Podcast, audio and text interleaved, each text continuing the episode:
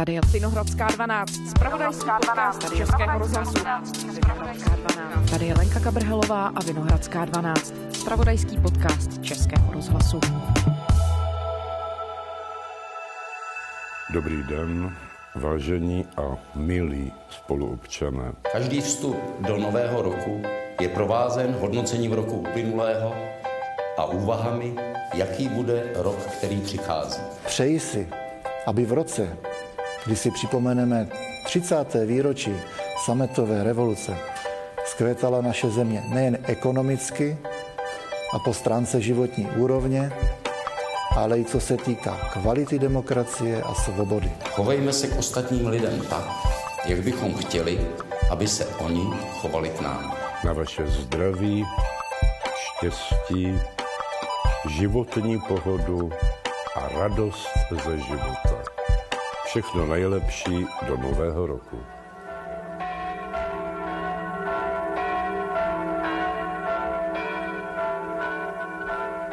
Byla půlnoc. Vítáme nový rok, rok 2019.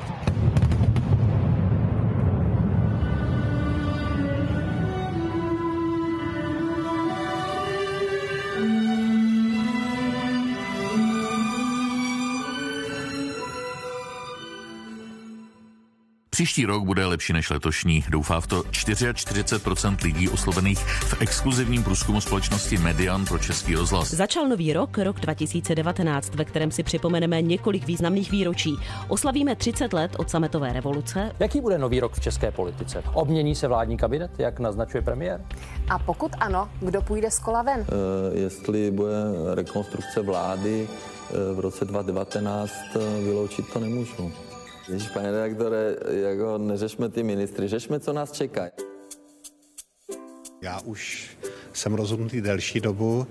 S panem premiérem jsme to řešili a měli jsme gentlemanskou dohodu, že to zatím nebudeme komentovat, ale... Minister dopravy v demisi Dan Ťok nechce pokračovat v příští vládě hnutí ANO a sociálních demokratů. D1 určitě nezvládli ten úsek a já proto si to nechám celé prověřit. Nejsem utahaný z té práce, ta mě bavila, ale spíš z těch útoků, které jsou na mě a z věcí, které se řešily mimo. Vládní kabinet čeká obměna. Nového šéfa bude mít kromě ministerstva dopravy i resort průmyslu. Kromě Dana Ťoka končí taky Marta Nováková. Česko patří dlouhodobě k zemím Evropské unie, které mají drahé datové mobilní připojení. Ministrině průmyslu a obchodu Marta Nováková, nominovaná hnutím ANO, vyvolala velmi ostré reakce svým pohledem na příčiny tohoto stavu. Když budete uh, prostě někomu pořád do kolečka opakovat, máme drahá data, máme drahá data, tak co uděláte?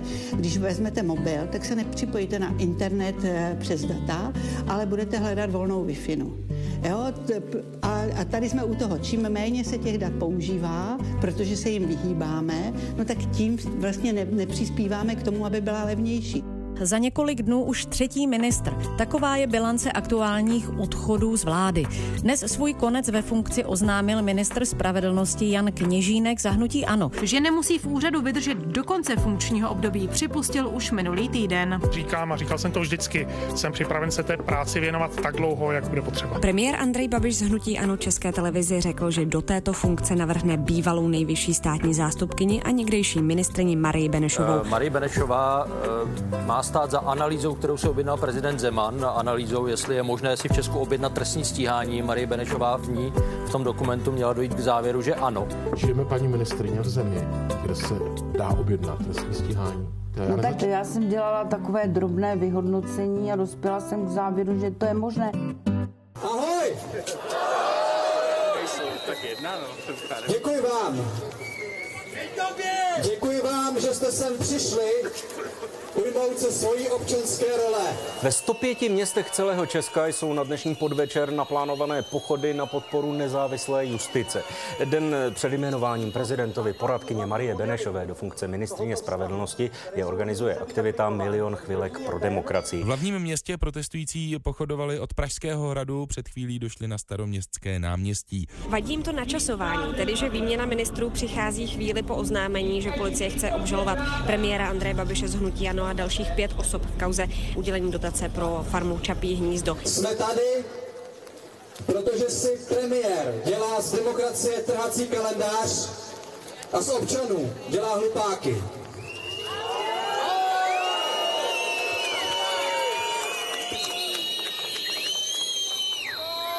To, že odstoupil, osobně považuji za projev zbabilosti. Část opozičních poslanců dává do souvislosti personální změnu v rezortu s kauzou Čapí hnízdo. Unie státních zástupců označila kněžinkův odchod za překvapivý. Vysvětlit ho chce i Soudcovská unie, podle které to může vyvolat pochybnosti, jestli se v Česku neporušují principy právního státu. Skutečně osoba ministra spravedlnosti má uh, obrovské kompetence vůči soudní moci. Prezident Miloš Zeman se chce s novými kandidáty sejít. Jejich případné jmenování bude 30. dubna, až se Zeman vrátí z Číny.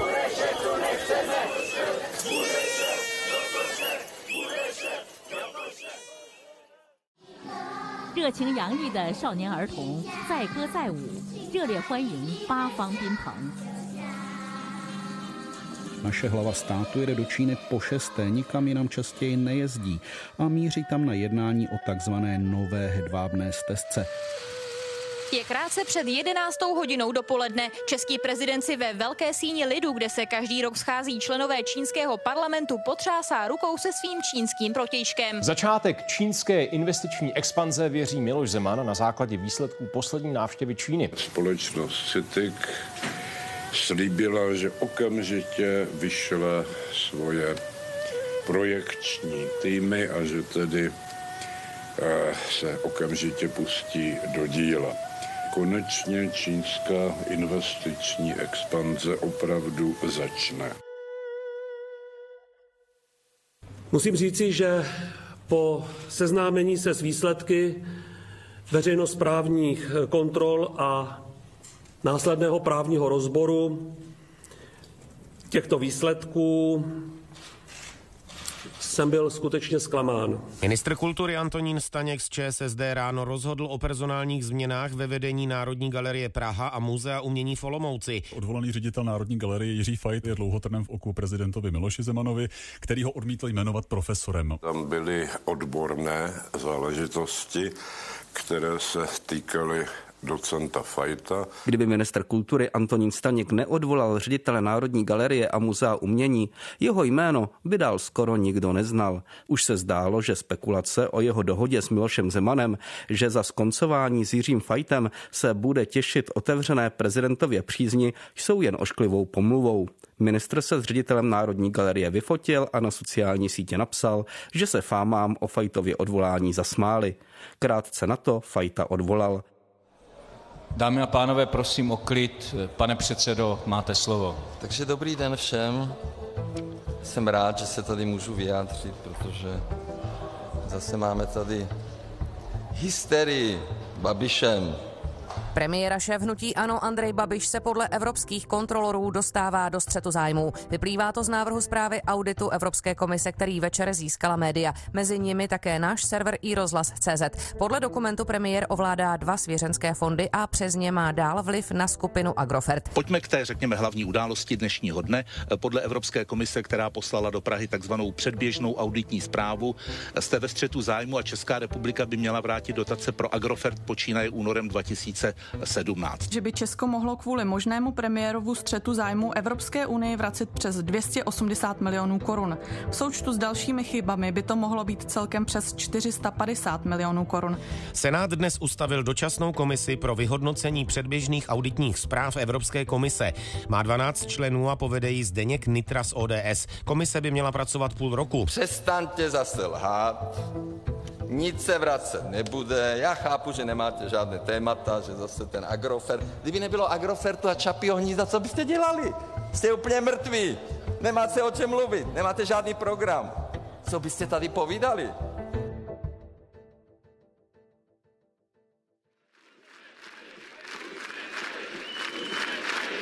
Milí a vzácní zdravím vás. Hezký den, já doufám, že se uslyšíme. Mobilní operátoři sice tady na letné slíbili posílit signál, ale většina lidí má už teď problém dovolat se svým blízkým. Program demonstrace začal jen před pár minutami. Lidé na pražské letné demonstrují za nezávislost justice, požadují odstoupení ministrně spravedlnosti za Ano Marie Benešové a taky demisi premiéra a šéfa hnutí Ano Andreje Babiše. Pořadatelé před začátkem protestu odhadovali, že na letnou přijede až 200 tisíc lidí. Marie, dá se takhle z místa říct, jestli se tyto představy naplnily? Ten přesný počet demonstrantů se určitě odhadnout nedá. Já jsem se před chvíli byla podívat u pódia a nakonec toho davu jsem nedohlédla. Zhruba čtvrt milionu lidí se sešlo na Pražské letné na protest proti premiérovi Andreji Babišovi z ANO a za nezávislost justice. Šlo o největší demonstraci od roku 1989. Protesty vyvolala dubnová demise ministra spravedlnosti Jana Kněžínka a zejména výběr jeho nástupkyně Marie Benešové. Tak v tuto chvíli ta celá demonstrace vrcholí. Ten dvou a půl hodinový program se blíží ke konci, nicméně stále letná je z drtivé většiny zaplněna. Je cosi schnilého ve státě českém. Ale teď vidím, když vidím tento poctivý tábor lidu, že vy to cítíte také, ten zápach. A jsem rád. Na počátku stála petice skupiny vysokoškolských studentů. Signatáři požadovali, aby premiér Andrej Babiš kvůli svému trestnímu stíhání odstoupil.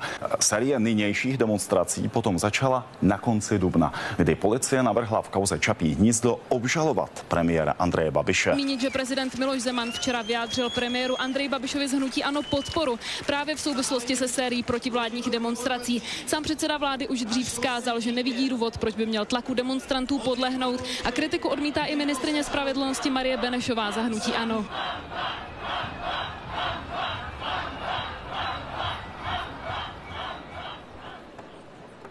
mi střed zájmu Babiše spočívá v tom, že je napojený na všechno možný, hlavně, že může ovlivňovat eh, dotace a přidělování dotací. Protože si zkrátka nemyslím, že je správné, abychom my všichni platili jistému miliardáři jeho podniky a jeho vily a nevím co všecko, aby on si tady dělal, co chtěl a a, a že, nám to, že mu to všechno, všechno projde. A... No jsme tady proto, že si připadáme jako v absurdistánu, protože prostě to, co se tady děje, přeci není normální. Takže přišel jsem vyjadřit eh, svou spolunáležitost a v podstatě ospravedlnění eh, za všetkých Slovákov, že jsme vám sem poslali tento druh eh, lidí. Ten hlavní důvod, proč chceme vyslovit vládě nedůvěru, je ten konflikt zájmů předsedy vlády, ta postupná likvidace zásad demokratického právního státu a ta neskutečná mezinárodní ostuda. Opozice se pokusí zhruba po půl roce po druhé svrhnout menšinovou vládu hnutí ANO a ČSSD. Schůzi k návrhu na vyslovení nedůvěry kabinetu vyvolala pětice opozičních stran. My jsme vyzvali eh, SPD a ČSSD, položili jsme jim otázky, za jakých okolností jsou tyto strany eh, dále ochotny zůstávat nebo podporovat hlasováním vládu. Tato vláda dlouhodobě s tímto premiérem poškozuje dobré jméno České republiky doma i v zahraničí. Právě z toho důvodu chceme, aby byl Andrej Babiš osobně přítomen. Já beru tuhle iniciativu eh, jenom pokus eh, destabilizace naší země a eh, já doufám, že to nikdo nemyslí vážně. Vážené paní poslankyně, vážení páni poslanci, vážení členové vlády, Zahajuji 32. schůzi poslanecké sněmovny a všechny vás tu vítám. Část poslanců se právě ve sněmovně pokouší svrhnout vládu premiéra Andreje Babiše. Tentokrát jsou důvodem mimo jiné předběžné audity Evropské komise, které hovoří o možném střetu zájmu českého premiéra, který to vytrvale odmítá. Poslanci i ministři se před mikrofonem tady ve sněmovně střídají už přibližně 7,5 eh, hodiny. Opozici se nepodařilo svrhnout menšinovou vládu hnutí ANO a ČSSD. Sněmovna o tom rozhodla nad ránem po 18 12-hodinovém jednání. Chvíli po čtvrté ráno sněmovna zamítla návrh na vyslovení nedůvěry kabinetu. 85 poslanců bylo pro a stejný počet proti. Paní poslankyně, páni poslanci, projednali jsme stanovený pořad 32. schůze poslanecké sněmovny, kterou tímto končím a přeji vám dobrou noc, dobré ráno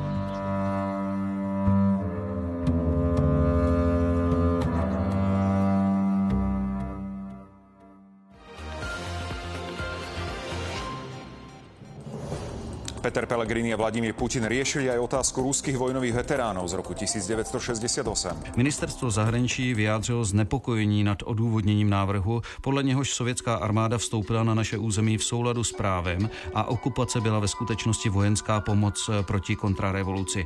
Jako pokus o přepisování dějin, tak hodnotí senátoři zahraničního výboru návrh Ruska, aby byli ruští okupanti z roku 1968 prohlášení za válečné veterány. My готовились к войне с НАТО. Мы были вооружены до зубов. У каждого было по два рожка k automatu. Co se stalo v srpnu 68, bylo v rozporu s mezinárodním právem. Byla to okupace. Jedná se, doufám, o velice extrémní a menšinový názor v rámci Ruské dumy. Toto je naprosto nepřijatelné a není možné přepisovat historii. Proti textu ruské novely se ohradil i prezident Miloš Zeman, který si pozval k vysvětlení na 13. června ruského velvyslance v Praze. Během jednání pan prezident označil připravovaný zákon o veteránech z roku 1968 za drzou provokaci České republiky i prezidenta republiky osobně. Důrazně sdělil velvyslanci Ruské federace, že v případě přijetí tohoto zákona lze očekávat dlouhodobé výrazně negativní dopady na vztahy mezi Ruskou federací a Českou republikou. Radiožurnál Hlavní zprávy. Víme, co se děje.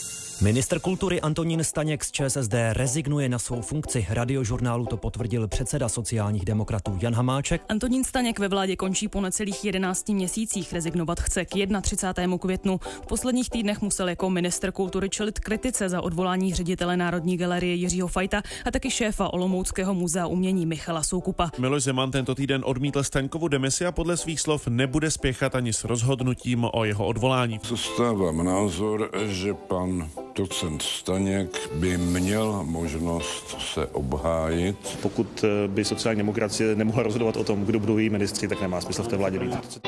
Podotýkám, že jsme už téměř měsíc po té, co byla demise ministra kultury podána. Jak se to celé poslouchá ústavnímu právníkovi? No, není to úplně šťastné, bych řekl. Žádám o odvolání pana ministra kultury. Předpokládám, že dostanu od, od pana Hamáčka nominaci. Premiéra šéf hnutí Ano Andrej Babiš má už teď ráno naplánovanou schůzku s kandidátem na ministra kultury Michalem Šmardou z ČSSD. Po ní Babiš navrhne prezidentovi Zemanovi, aby Šmardu jmenoval jako nástupce Antonína Staňka ze sociální demokracie. Předseda sociální demokracie musí rozhodovat o tom, který minister bude odvolán a který minister ve vládě zůstane. A pokud to nebude možné, tak potom samozřejmě není možné, aby sociální demokracie se té vlády účastnila. To nedává žádný smysl. Po dvou a půl měsících vyjednávání prezident Miloš Zeman odmítl jmenovat ministrem kultury místo předsedu sociální demokracie Michala Šmardu. Prezident Zeman ČSSD vyzval, aby vybrala jiného kandidáta. Za 30 let, co jsem v politice, jsem neakceptoval jediné ultimátum, jediné vydírání a vždy jsem je pokládal za drzost. A kdo z té vládní krize vychází vítězně, dá se to říci? Se to říci, protože vítězně vychází prezident republiky Miloš Zeman. Ten si ověřil opakovaně, že když bude prosazovat svou, tak ji prosadí, že Andrej Babiš není ochoten jít s ním do sporu. Novým ministrem kultury by se měl stát někdejší šéf zahraničí Lubomír Zaurálek. Takhle nešlo pokračovat dále a pak se mi prostě nelíbí, že se to tady pomaličku předělává na prezidentský systém. Mně připadá, že tady byla povinnost tu situaci vyřešit a udělat pro to všechno. Dosavadní kandidát Michal Šmarda v pondělí svou nominaci vzdal. Odmítal ho jmenovat prezident Miloš Zeman a v posledních dnech ho ve vládě nechtěl ani premiér Andrej Babiš z hnutí Ano. Skončil tak čtvrt roku trvající spor o výměnu šéfa rezortu. Premiér Andrej Babiš z hnutí Ano ještě dnes uvede nového ministra do funkce v Nosticově paláci.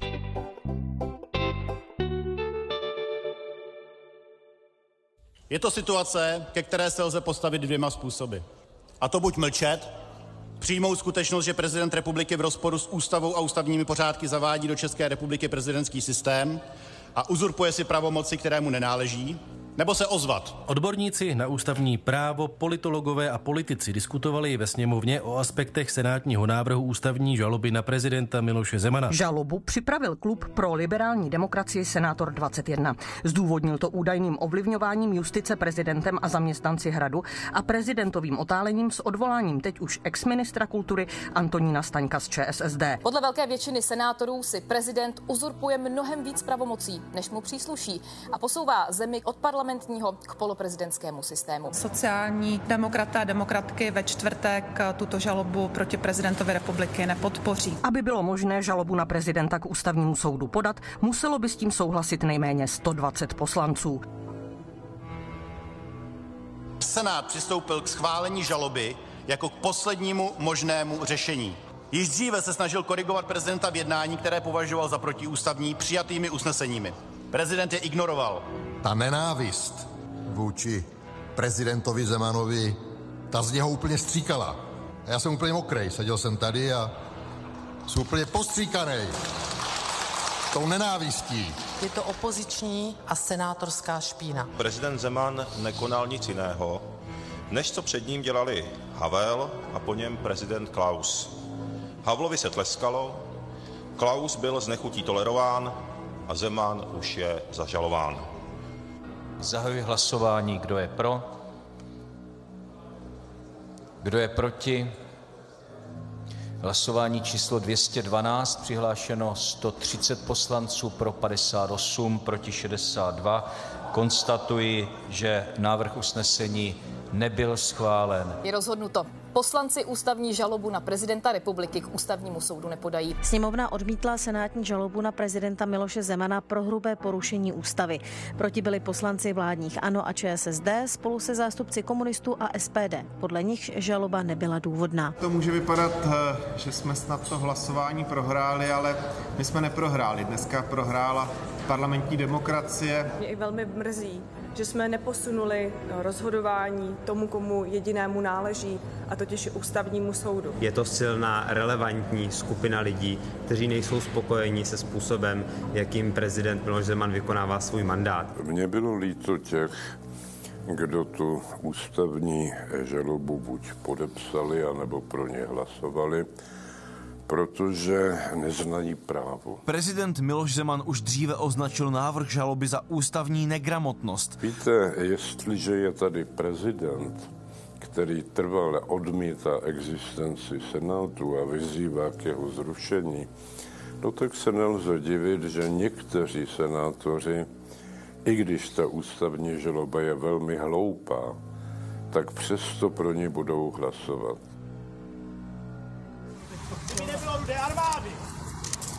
Všech těch padlých vojáků, tak tady nikdo z vás není. Co se stalo letos? Letos někdo polil už opakovaně pomník barvou. Rozlitá rudá barva a nápisy nekrvavému maršálovi a nezapomeneme. A taky několik letopočtů, mezi nimi i rok 68. Tak vypadá bronzová socha Ivana Stěpanoviče Koněva den po 51. výročí srpnové invaze. Je to v pořadí třetí vandalský útok na pomník za poslední dva roky. Ta výzdoba, která se tady teď objevila na tom pomníku, vypovídá úplně za vše takže možná se budu dohadovat s kolegy, jestli přeci jenom bychom ho takto vyzdobený nenechali do budoucna. Pan Kolář řekl jedno, už to nebudu na účet městské části Praha 6 nechat čistit. Starosta je fašista!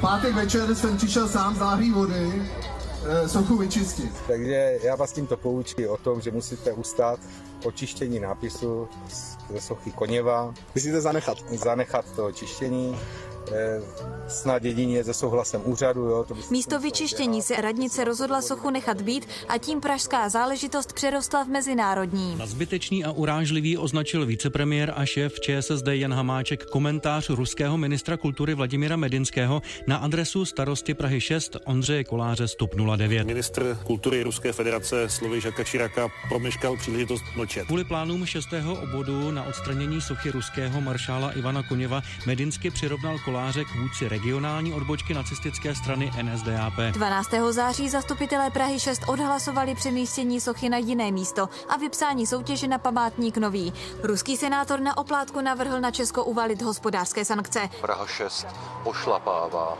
ústy svého starosty památku padlých památku odbojářů, památku lidí, kteří bojovali za naši svobodu, kteří bojovali za to, abychom my mohli žít. A to je na tomto nejsmutnější. Vedoucí pražského státního zastupitelství zastavil stíhání všech obviněných v kauze Čapí hnízdo. Proč státní zástupce Jaroslav Šaroch zastavil trestní stíhání premiéra Andreje Babiše z hnutí Ano i dalších obviněných v kauze Čapí hnízdo? Podle šéfa pražských žalobců Martina Erazíma farma Čapí hnízdo v době žádosti o dotaci splňovala definici malého a středního podniku. S ostře sledovaným případem se státní zástupce Jaroslav Šaroch vypořádal na přesně 90 stranách textu. Pan státní zástupce Šaroch nezměnil svůj názor neotočil o 180 stupňů. Naopak. Rozhodnutí státního zástupce Erazíma může ještě zrušit nejvyšší státní zástupce Pavel Zeman. Na posouzení má tři měsíce. Šarchovo rozhodnutí může buď potvrdit nebo zrušit. Uvažujete u premiéra Babiše o tom, že byste mu udělil abolici, tedy že byste zastavil ne. jeho trestní stíhání? Proboha, v žádném případě ne, protože on sám se musí očistit. Já se vás ptám na to, jestli se můžeme spolehnout na to, že právě v tomhle případě nezměníte názor, názor, protože bych se tím naprosto zesměšnil. Prezident Miloš Zeman plánuje zastavit trestní stíhání premiéra Andreje Babiše z hnutí ANO, pokud by bylo obnoveno. Pokud by to bylo nutné, a já věřím, že to nutné nebude, bych k tomuto ústavnímu kroku sáhl. Andrej Babiš by případnou abolici nepřijal. Dnes to znovu zopakoval v reakci na slova prezidenta. To je absurdní, to bych, to bych vlastně se totálně zkompromitoval a řekl, že vlastně mám nějaký problém. Žádný problém nemám.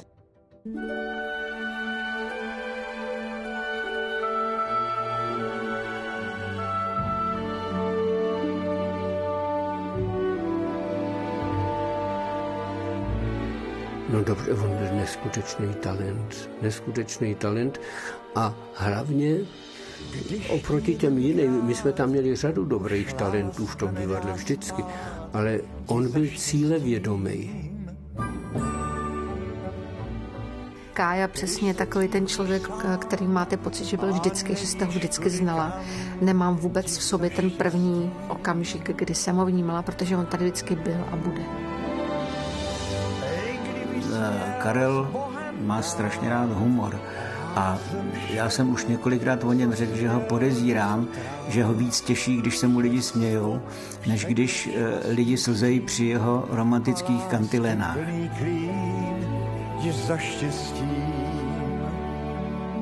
Když jsem hledala symboly pro jistotu a nejistotu, pro nejistotu jsem zvolila symbol vesmíru let do vesmíru. To je něco naprosto nejistého. A pro jistotu jsem zvolila jako symbol Karla Gota.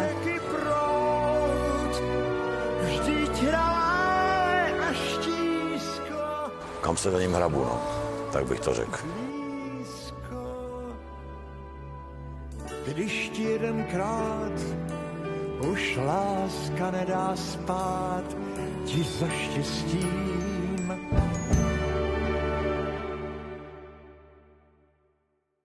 Praha vypoví Pekingu sesterskou smlouvu. Na dnešním jednání o tom rozhodli radní. Podle vedení města je to kvůli neochotě čínské strany vyjednávat o vyškrtnutí třetího článku společné dohody, který uznává politiku jednotné Číny. Kvůli tomu taky Číňané zrušili domluvené turné například Pražské komorní filharmonie. 14 koncertů v různých provinciích. Tak mělo vypadat na české poměry velkolepé turné PKF Prague Filharmonia v Číně. My jsme se vzepřeli tomu, že nám bylo velmi jasně a velmi tvrdým způsobem způsobem řečeno, jak se máme chovat. Na místo koncertování v zahraničí, které bylo naplánované na letošní podzim, mají filharmonici prázdný kalendář. Čínský velvyslanec musel na kobereček. Kvůli zrušeným vystoupením českých umělců v Číně si ho pozval ministr kultury Lubomír Zaorálek. Tady jde o to, aby tahle praxe prostě okamžitě skončila. Jinak si nedovedu představit tu spolupráci v kulturní oblasti. Se ukazuje, že Čína není spolehlivým obchodním partnerem, když tedy není schopná dodržet ty už uzavřené obchodní smlouvy. Prezident Miloš Zeman požádal Čínu o pokračování spolupráce obou zemí. V dopise adresovaném čínskému prezidentovi Xi Jinpingovi zmínil třeba rozvoj přímých leteckých spojení mezi oběma státy nebo plnohodnotné obnovení kulturní spolupráce. Peking vypověděl Praze smlouvu o partnerství a to s okamžitou platností. Přes čínské velvyslanectví v Česku to oznámil pekingský magistrát magistrát. Zároveň dodal, že s českou metropolí pozastaví všechny oficiální styky.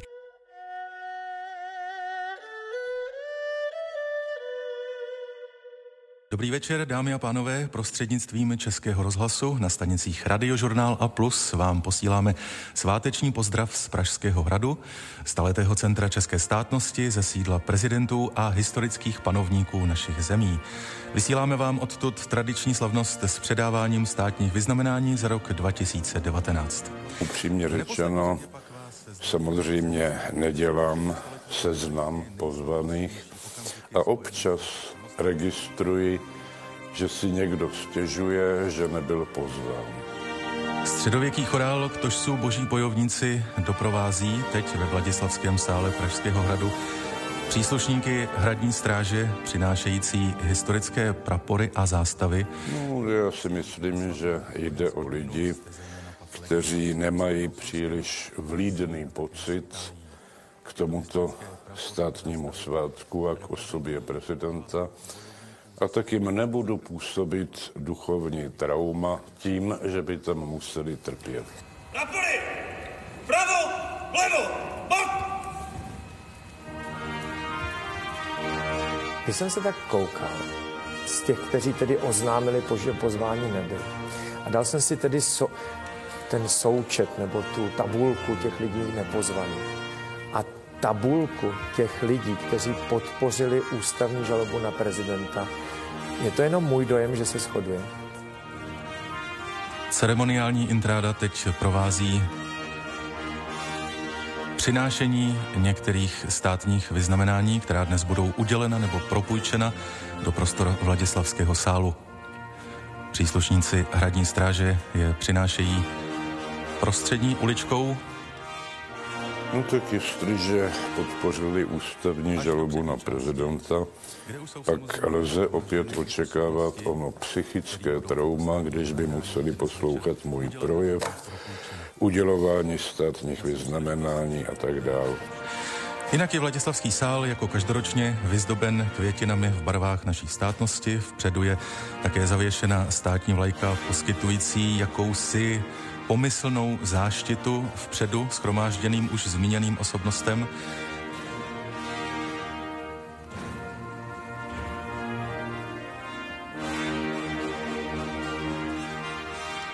Celý Vladislavský sál teď přihlíží v stoje ukládání vyznamenání na jejich čestná místa.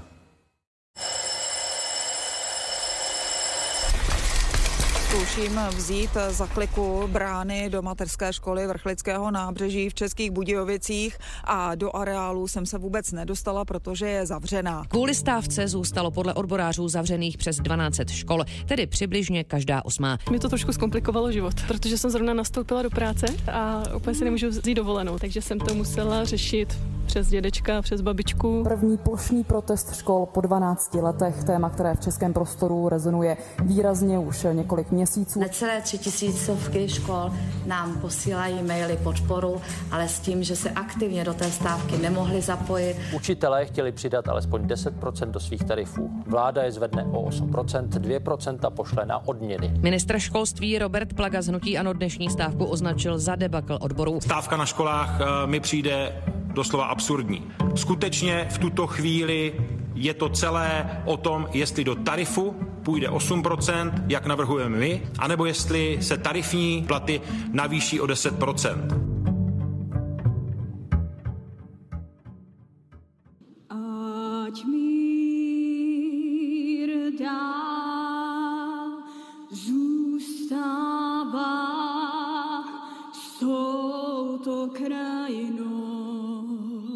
Dámy a pánové, vážení hosté a vážení občané naší země, České republiky.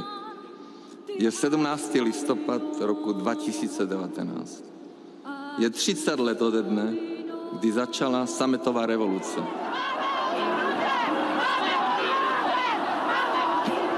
Třicet let od chvíle, kdy se průvod studentů vydal z Albertova na národní třídu. Já pracuji a chci dále pracovat. Jako premiér pro všechny občany naší země. A protože to hlavní je, že jsme všichni Češi. Občané svobodné a demokratické České republiky. svou modlitba má, ta ať promlouvá. Jak jistě víte, já jsem byl členem komunistické strany. Nejsem na to pišný. Jak jsem mnohokrát řekl, nebyl jsem v té době tak statečný a angažovaný jako Havel. Navíc jsem nebyl v listopadu 1989 v Československu. Dnes jsem tady, zvolený premiérem naší země, ve svobodných demokratických volbách. A proto chci alespoň zpětně vyjádřit vděk a pokoru. Let's go, Let's go, Ve čtvrt na osm jsem k pětnímu místu přišel položit květiny premiér Andrej Babiš z Hnutí Ano. Skupinka asi 15 lidí jim začala skandovat různá hesla jako hanba nebo STB tu nechceme. Ochranka s policií protestující vytlačila. Premiér stejně jako další ministři Hnutí Ano, jako třeba šéf rezortu zdravotnictví Adam Vojtěch, situaci nekomentovali a tiše odešli. Jak hodnotíte ty dnešní oslavy? Mně to líbí, je to takový jako oficiální, neoficiální, různorodý, jako fajn. Líbí. Je podle vás důležité si tenhle svátek připomínat? Určitě. Zvlášť v souvislosti s tím, co bylo včera na letní, že jo?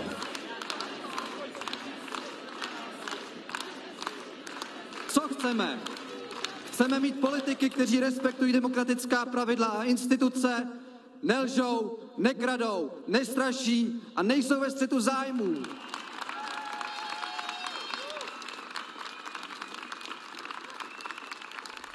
Na odpolední demonstraci na Pražské letné přišlo podle organizátorů ze spolku Milion chvelek 300 tisíc lidí. Podle policie bylo demonstrujících 250 tisíc. Pražskou letenskou pláň zaplnila druhá demonstrace proti premiéru Andreji Babišovi. Po pěti měsících ji znovu uspořádal spolek Milion chvilek. Spolek mimo jiné vyzval premiéra Andreje Babiše z Hnutí Ano, aby do konce roku vyřešil... Andrej Babiši, vyzýváme vás abyste ze svého obrovského střetu zájmu vyvodil důsledky a buď jste do konce roku odvolal Marii Benešovou a zbavil se Agrofertu, včetně médií, nebo abyste odstoupil z premiérské funkce.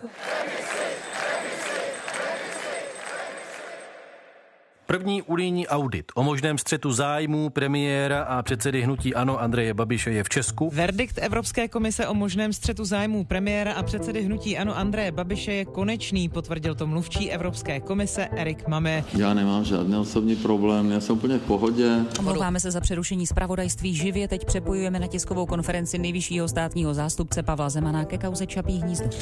Byly zjištěny určité nedostatky v rovině skutkové a v rovině, v rovině právního hodnocení. Ostrý týden má za sebou premiér Andrej Babiš. Naprosto zdrcující týden pro Andreje Babiše. Premiér Andrej Babiš má za sebou pořádně perný týden.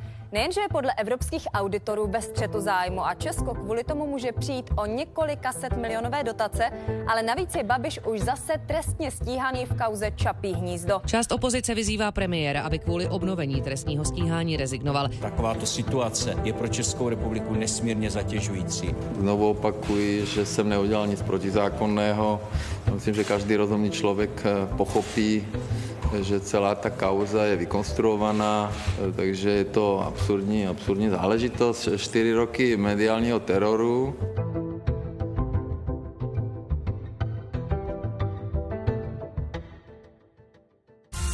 Radiožurnál. Víme, co se děje právě teď.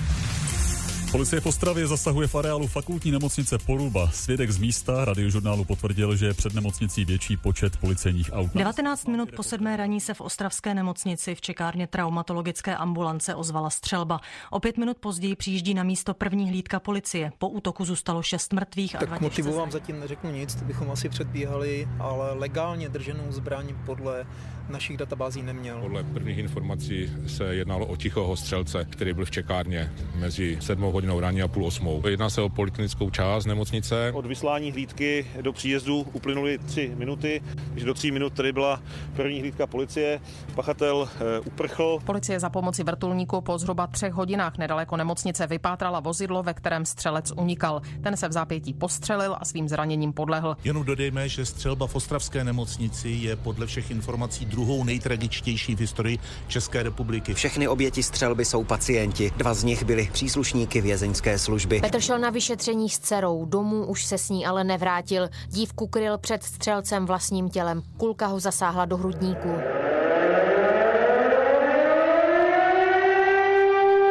V poledne zněly po celé republice sirény. Česko tak uctilo památku lidí, kteří zahynuli při střelbě v Ostravské fakultní nemocnici. Solidaritu ale nevyjadřují jenom symbolicky, taky ve sbírkách, kde neustále přibývají peníze. Finanční sbírka ostravských fotbalových fanoušků na sobotním ligovém utkání Baníku proti Spartě vynesla přibližně 330 tisíc korun. Vedení nemocnice oznámilo, že na transparentním účtu zahájí veřejnou sbírku pro pozůstalé. Od dnešního rána na něm přibylo 400 tisíc. 200 tisíc vybrala na transparentním účtu i Vysoká škola Báňská technická univerzita. Vězeňská služba vyhlásí veřejnou sbírku na pomoc rodinám po včerejší střelbě v Ostravě. 2 miliony 800 tisíc korun. Tolik peněz je teď na účtu, který zřídila Ostravská fakultní nemocnice. Vedle fanoušků se do charity zapojil i samotný baník, který z výtěžku věnoval na stejný účel 150 tisíc korun. Lidé mohou přispívat do konce března. To je pro letošek z Vinohradské 12 vše. Zítra pro vás máme ještě speciální silvestrovskou epizodu a těšíme se v roce 2020. My máme obrovský program na vodu. My chceme zasadit 10 milionů listáčů. Kůrovec nám žere lesy. My chceme znovu motýle. A ty včely mají rádi tu řepku. Můžou si kecat novináři, co chtějí. Mají. Je to pravda. Jsem byl vysel nad hlavě na výstave. Takže já len chci říct, že, že měli bychom se zamyslet, co ta Evropa, jaká je budoucnost Evropy.